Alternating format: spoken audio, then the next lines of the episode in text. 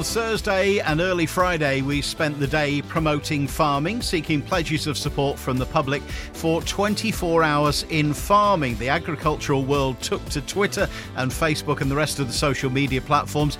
Was it effective? To see the breadth and range of people and farmers who got involved sharing their story. We even had uh, backing from Prime Minister Boris Johnson. I'm delighted to be joined today by broadcaster, writer, and countryside lover Ben Fogle for a chat about the country, farming, and the smell. I like that organic kind of farming smell, which obviously peaks and troughs throughout the year. And many of your listeners will know exactly what I'm talking about the kind of muck spreading period. It gets a bit fruity. And we'll get updates from the fields as harvest gets well underway, or does it? Kit Dickinson from Open Fields is here later with the markets and prices update. And of course, we'll see what the weather holds for us in the week to come. The Week in Agriculture. This is the Farming Programme with Steve Orchard. Hello, I'm Steve Orchard. Let's start with a look at the week's farming headlines. Great news for the Lincolnshire Rural Support Network and for all of us who use its services.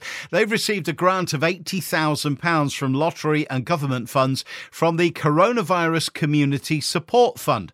Their services are being called upon more and more, and the money will help LRSN continue their excellent work to support mental health in Lincolnshire's rural and farming communities. They're also looking for a new member of staff to start in the autumn. They have a vacancy for a PR, events, and administration manager. There's details on their website, lrsn.co.uk. Newly released sales figures have shown a boost in retail sales of fresh lamb in Britain during the spring and early summer. Consumer spending on lamb products increased by 19.2%, and high street butchers saw an increase in fresh lamb sales of over 45%. But malting barley demand in the UK was down nearly 30% year on year in June, highlighting the continuing effect of coronavirus on the brewing industry and therefore farming. And next generation salad potato variety Jackie is on track to achieve 2 million tubers per hectare, bringing with it the potential to become a new market leader. Paul Coleman revealed the trial data while demonstrating Crop Foresight, an app managing potato crop yield during AHDB's Potato Showcase Week.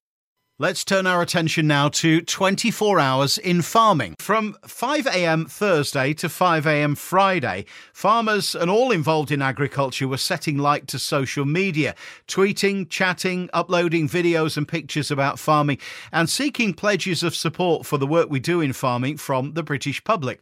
David Lowe uploaded a video of his first job of the day, loading feed barley. Rotam tweeted pictures of the team working. Bill, who farms in Uppingham and Rutland, showed himself checking the lamb's weight and condition for the market at uh, Melton next week. Openfield, AgriHub, Farm Safety Foundation, the NFU, Manor House B&B, and so many more got involved.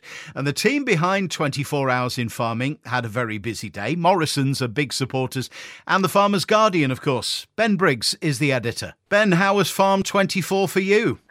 Farm 24 was uh, an amazing day, as it always is. It, it, it, genuinely always takes me by surprise. I think I have that journalistic cynicism, really. But when you put on a day like uh, that, using the hashtag Farm 24 on social media, to see the breadth and range of people and farmers who got involved sharing their story, we even had uh, backing from Prime Minister Boris Johnson. So it was, uh, yeah, it was another fantastic day, and it really showcased the the best of British agriculture and why farmers are so proud of the industry.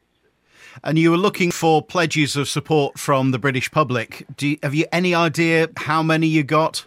Not at this stage, no. But I think, um, as, as, we've discussed before, it, there's a feeling at the moment, there's a greater appreciation for, for farmers and what they're doing brought about by the coronavirus pandemic. There's a real sense that farmers are feeding the nation and they, they do go above and beyond to get that, that food from field um, into supermarkets and into other retailers. So it, it, was just a it was just a fantastic day, and I think there was a bit more optimism amongst farmers than there has been in previous years, and there was just a, a real celebration of everything agricultural, which was fantastic to see.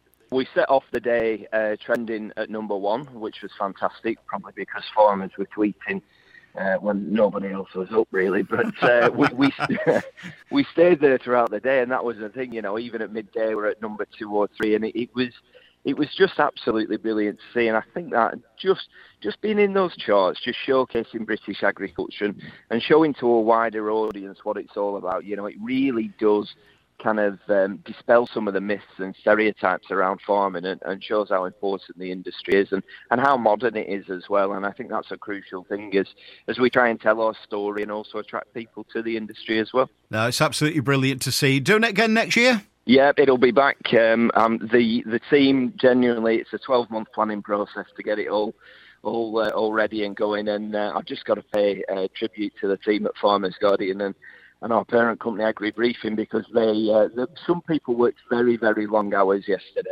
So uh, fair play to them. Ben Briggs, editor of the Farming Guardian, well done to you and your team for uh, yet another incredible 24 hours in farming. Thank you.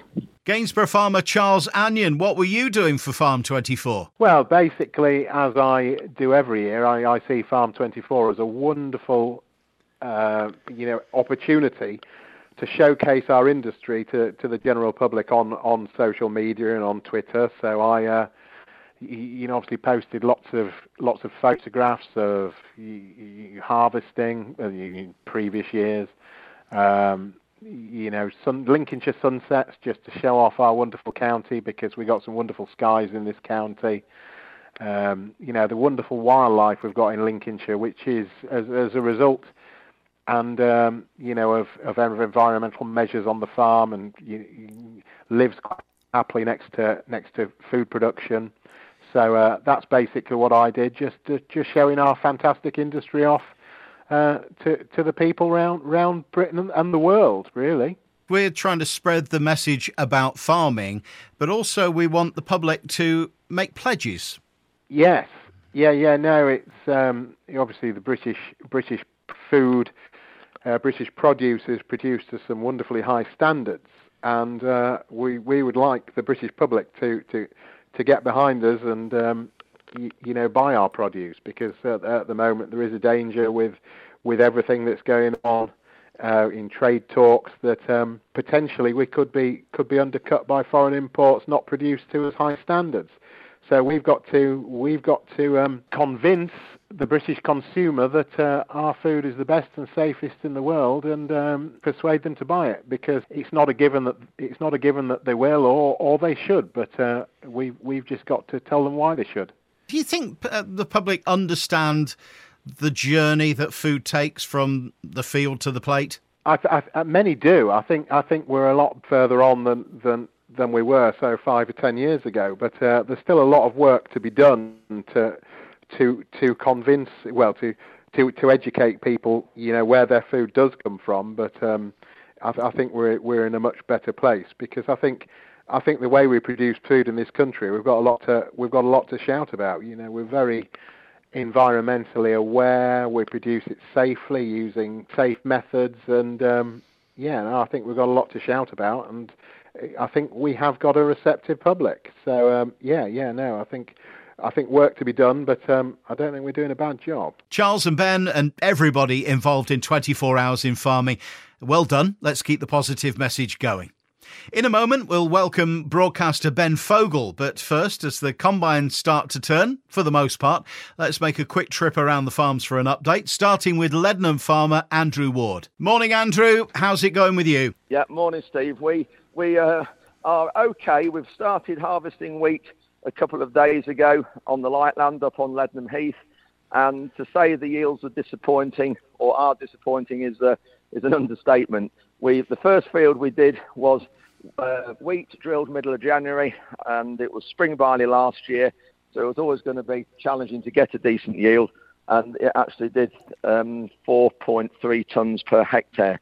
What would you be hoping to get out of those fields then in a, in a normal year, if there is such a thing? In a normal year, with, with an adequate rainfall in April and May, and bearing in mind this, this is sandy soil over limestone, so it does need moisture continually on and off throughout the growing period. We'd normally expect anywhere up to 10.5 tonnes per hectare in a good year. So you, you're down at about half, aren't you, really? We are half and, and, and less than half in that first field. Yes, we are, yeah. Is that down to the weather earlier in the year? You know, the very heavy rains and then the long dry spell. Uh, it, yes, it, it's absolutely com- everything to do with the weather, really. We should have got that land drilled in the autumn, and we didn't because it was wet. And January was, a, was there was a, little window. Um, it went in quite well, but then the dry April and May really absolutely did cane the crop, and and it, and uh, it thinned out no end because of the dry. So, how much have you done so far? We have only done a, about 120 acres at the minute, and uh, because the vast majority of the farm uh, is down to spring crops, we've only got another 20 or 30 acres we can do, and then we're going to be stood for probably a week, maybe two weeks before we can get us to more. So it's going to be a very long harvest for us, well into September. Colin Jackson from PJP Potatoes. What's the spud situation? The chip shops are definitely much busier than they were previously. Um, I would suggest that most people's uh, trade is at sort of 70, 80% of where they would traditionally be at the moment. Um, the problem we've got is a bumper crop this year, particularly from the West Country. So we've got a crop which is probably 120% of where it would normally be, consumption being, as I say, perhaps 70 or 80% of where it would normally be. So we've got a surplus really of best part of 50% there at the moment. So um, there's a lot of crop which is not being used as fast as it's being produced. Now, last time we spoke, you said there was still quite a bit of a carryover from last season's crop. Has that gone now, or is it still hanging around? No, most of the carryover is now gone. There's one or two bits and pieces, but generally speaking, the carryover is gone. So we're all on to the new season now, which is obviously good. The last bits of old crop, most of them have gone for stock feed now because the new season is a is, is generally a much better user, you know, using potatoes. So, um, so yeah, at least that one's away. And how's the new crop looking quality wise? Quality is looking pretty good, particularly on this eastern side. Um, the West Country did get a lot more rain than us, particularly earlier on in the uh, in the spring, and so they've actually suffered a little bit with um, certain bacterial issues and black leg, this kind of thing. So uh, we're finding that I think the quality of the eastern side is better than the west. Um, that's slightly reflected in the prices. I mean, the West Country prices are down as low as well, I've heard sort of 40, 50 pounds a ton, but um, certainly an average of 70 to 80 pounds a ton across on the uh, west side. Whereas we're sort of maintaining more 90 to 110, 120 pounds a ton across on this eastern side. Sean Sparling on uh, his agronomy reports been talking recently about potato blight. Has that been an issue for you?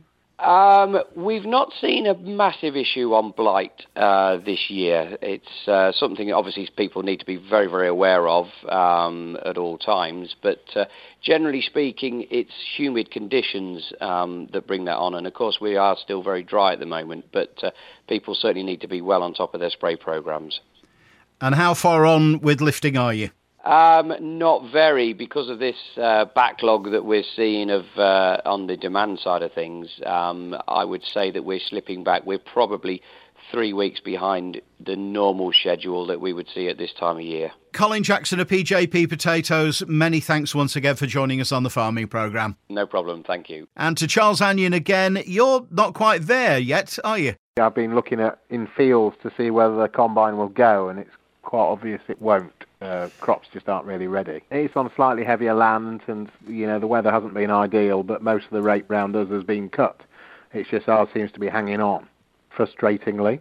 When do you think you'll get started then? Oh, I imagine back end of the weekend, really. Hopefully, it's just uh, twiddling our thumbs at the moment. It's uh, it's a bit frustrating. Mm. Have you got any other crops that are approaching ready to go? Not really. Winter wheat, we'll have to start thinking about probably the end of next week. But um, yeah, no, we, we haven't turned a wheel combine wise yet, regrettably. It's very but, uh, frustrating to see to see your neighbours and uh, on social and lots of people on social media going, and some people have finished down south, and uh, we're just waiting to go. Thanks for the updates, Charles, Colin, and Andrew. Where are you with Harvest 2020? Do get in touch via the website or the app or tweet at Farming Show.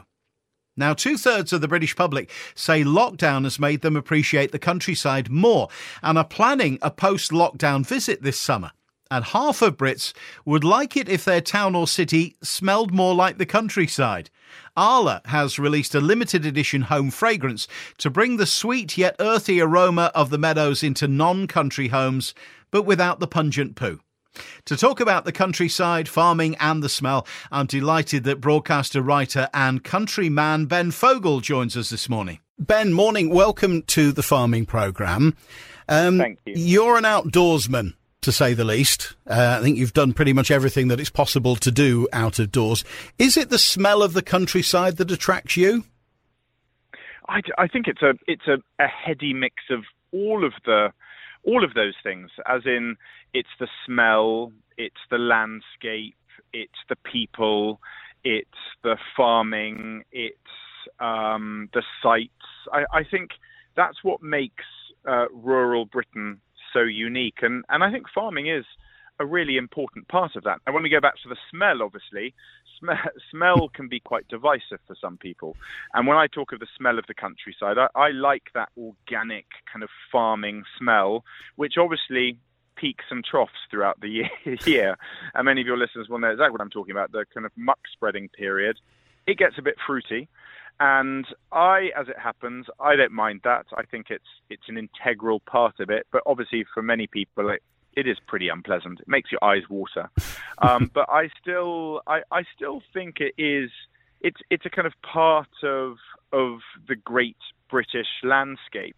But that that's one of the reasons why Arla, who I've been doing a little bit of work with, uh, the dairy cooperative, have actually been working with some of their farmers, uh, dairy farmers, to uh, to try and encourage the uptake of of alternative muck spreading to try and improve kind of air quality.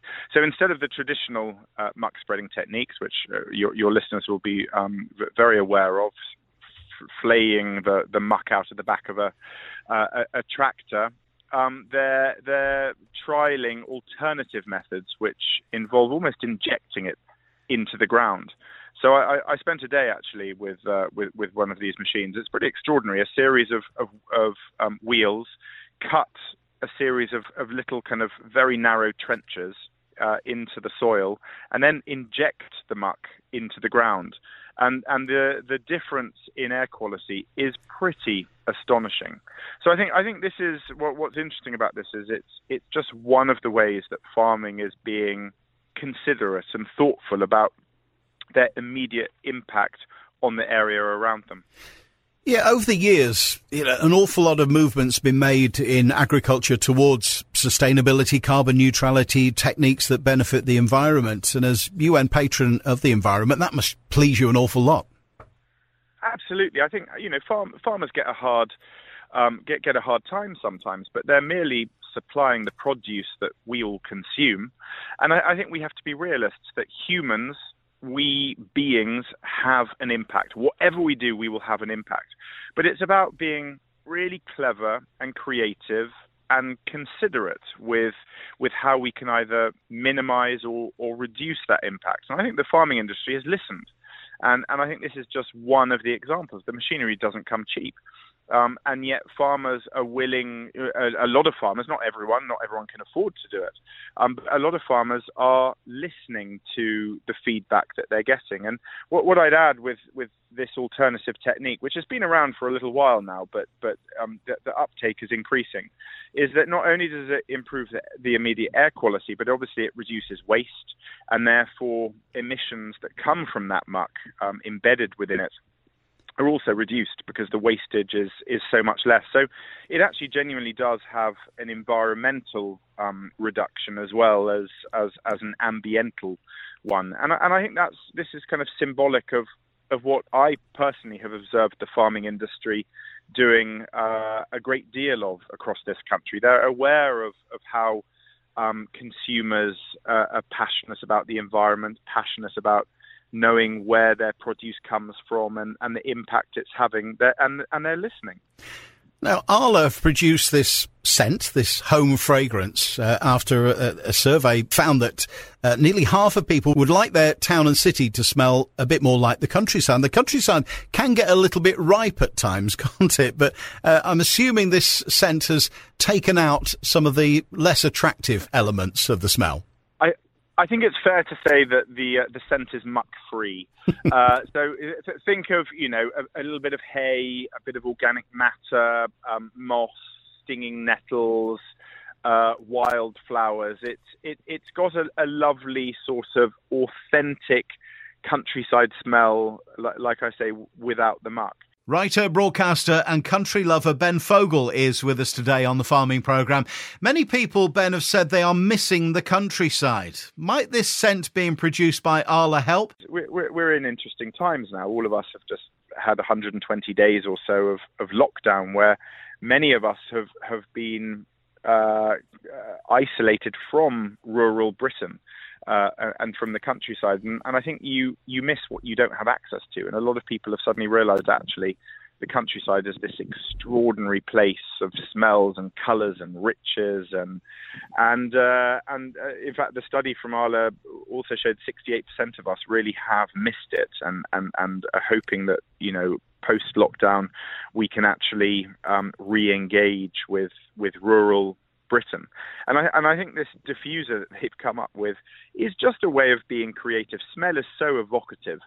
Um, and for many people, a smell is a way of, of almost visiting somewhere vicariously. A bit like looking at a photograph. I, I certainly, in lockdown, when I was behind behind doors and, and windows of our house, I, I found myself kind of returning to some of the, the wild, the rural parts of the world through memory, through photographs, through video.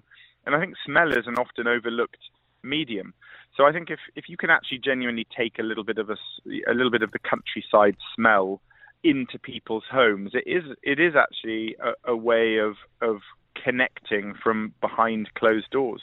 Can't beat a bit of petrichor. Is this actually going to be available, you know, genuinely available for people to buy? Well, I think well, let's see what people make of it. Hopefully, people will absolutely love it. There'll be a huge demand, and and um, you know th- this really will be available on a, on a mass scale. It's available in small quantities direct from um, Arla's face, Facebook page right now. Um, but if enough people decide that um, this fragrance of the countryside that's really been worked, they, have really worked on this very hard. So I, I, I, think it's a lovely smell. If people, um, you know, think that this is a way forward, who knows? Maybe maybe this will be rolled out across the country on a more permanent um, system. Now, as you mentioned, many people are uh, missing the countryside. An awful lot of people planning to try and get out to the countryside once things are a little bit easier. Unfortunately, not a, not everybody's treated the countryside properly, have they? Gates being left open, rubbish being left behind, and so on.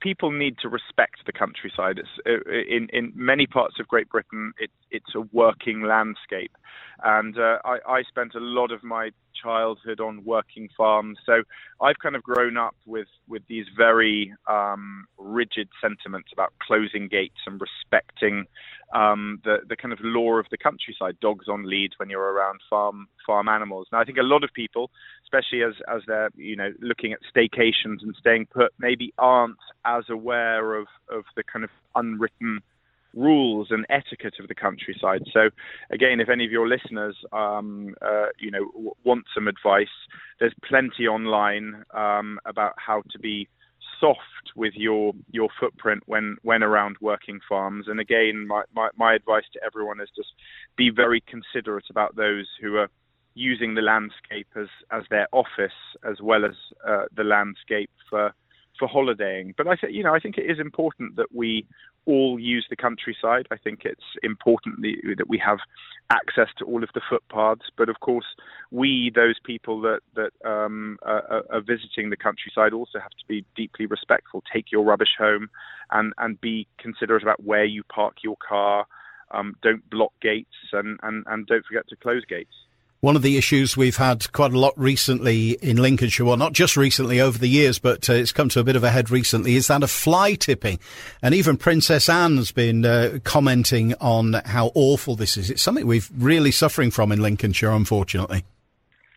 I and, uh, I, am down in Buckinghamshire, so a, a, a, little bit further south, and, and we've had exactly the same um, all, all, around our, our part of the world. And I don't know, I, I find it a very, very strange phenomenon, if, if we can even use that word.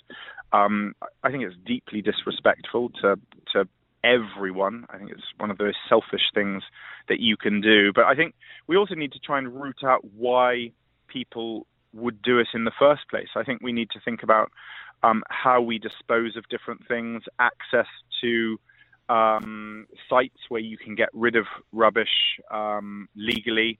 Uh, I, I, I, don't know enough about the, the, the, the, sort of litter refuse business to be able to um, know exactly what is available right now, but I think we need to get to the bottom of, of why people would do this in the first place to try and um, to try and stop people doing it because I think it is a, a, a, sort of an alternative litter pandemic that is affecting the whole of the UK, and and it's just deeply disrespectful to those that live, those that enjoy, and those that work in in rural Britain. Absolutely. Um, from a personal point of view, any more Mr. Dog books on the horizon? I was asked about this the other day by a younger listener who knew I was going to be talking to you and said, when, when's the next Mr. Dog book coming out? The next Mr. Dog book is coming out. Uh, well, actually, the, the last one, Mr. Dog um, and a Dear Friend, came out uh, about a month ago. And, and actually, the next book will be coming out uh, at the beginning of, of next year. I'm, I'm in the midst of writing it now. It's, it's a series of children's books for sort of eight to ten year olds. Um, actually, a bit, a bit earlier. Maybe we'll, we'll, go to kind of five to ten year olds. And I've loved writing them, and and they're all about the British countryside. Really, they're they they follow the story of a um, a, dog uh, called Mr. Dog, geniusly, and and it's his encounters with uh, with wild animals all across the UK, and, and and there's lots of kind of synergy with the farming community, with rural Britain, and and I've loved writing them, and uh, and and I get some great feedback from. Um, from younger readers. So, uh, so um, anyone that hasn't uh, ha- hasn't read them can can look out for them now. They are certainly lovely books and, and yet well loved by the youngsters and, and their parents, I have to say. Ben Fogle, thank you so much for joining us on the farming programme this morning. My pleasure. Lovely to chat. To the agricultural markets and prices now. Kit Dickinson from Open Field, good morning to you. Good morning, Steve. This week has been mixed on the wheat front, trading within a £5 range. And on the back of this, and good forward wheat prices, the question has been asked several times whether the price of wheat will get to £200 a tonne for feed. Well, given the cost of imports and how cheap maize is currently, the chances of this happening are very slim, especially as big crops have been forecasted in America, Canada, and Australia. We should see more details of these crop sizes next week when the USDA report comes out. With plenty of old crop now carried over and consumers having cover for August and some of September, we could see the prices starting to slip is certainly something to be aware of. But on a more positive note, although there are big crops out there, not everyone is in the same boat. A German statistics office reported that the wheat planted area could be lower than the previously expected 2.8 million hectares, as opposed to the 3.1 million hectares last year. And the Romanian's agricultural ministry have forecast their wheat crop to be 5.6 million metric tonnes, substantially lower than the 9.4 million metric tonnes seen last year, due to the drought. So, not all doom and gloom. Moving on to oilseed rape. Currently, cash values remain in a steady position, but with this, we will see everything change after the USDA report on Wednesday and see what the Chinese soybean stocks are and what their crop release figure is going to be.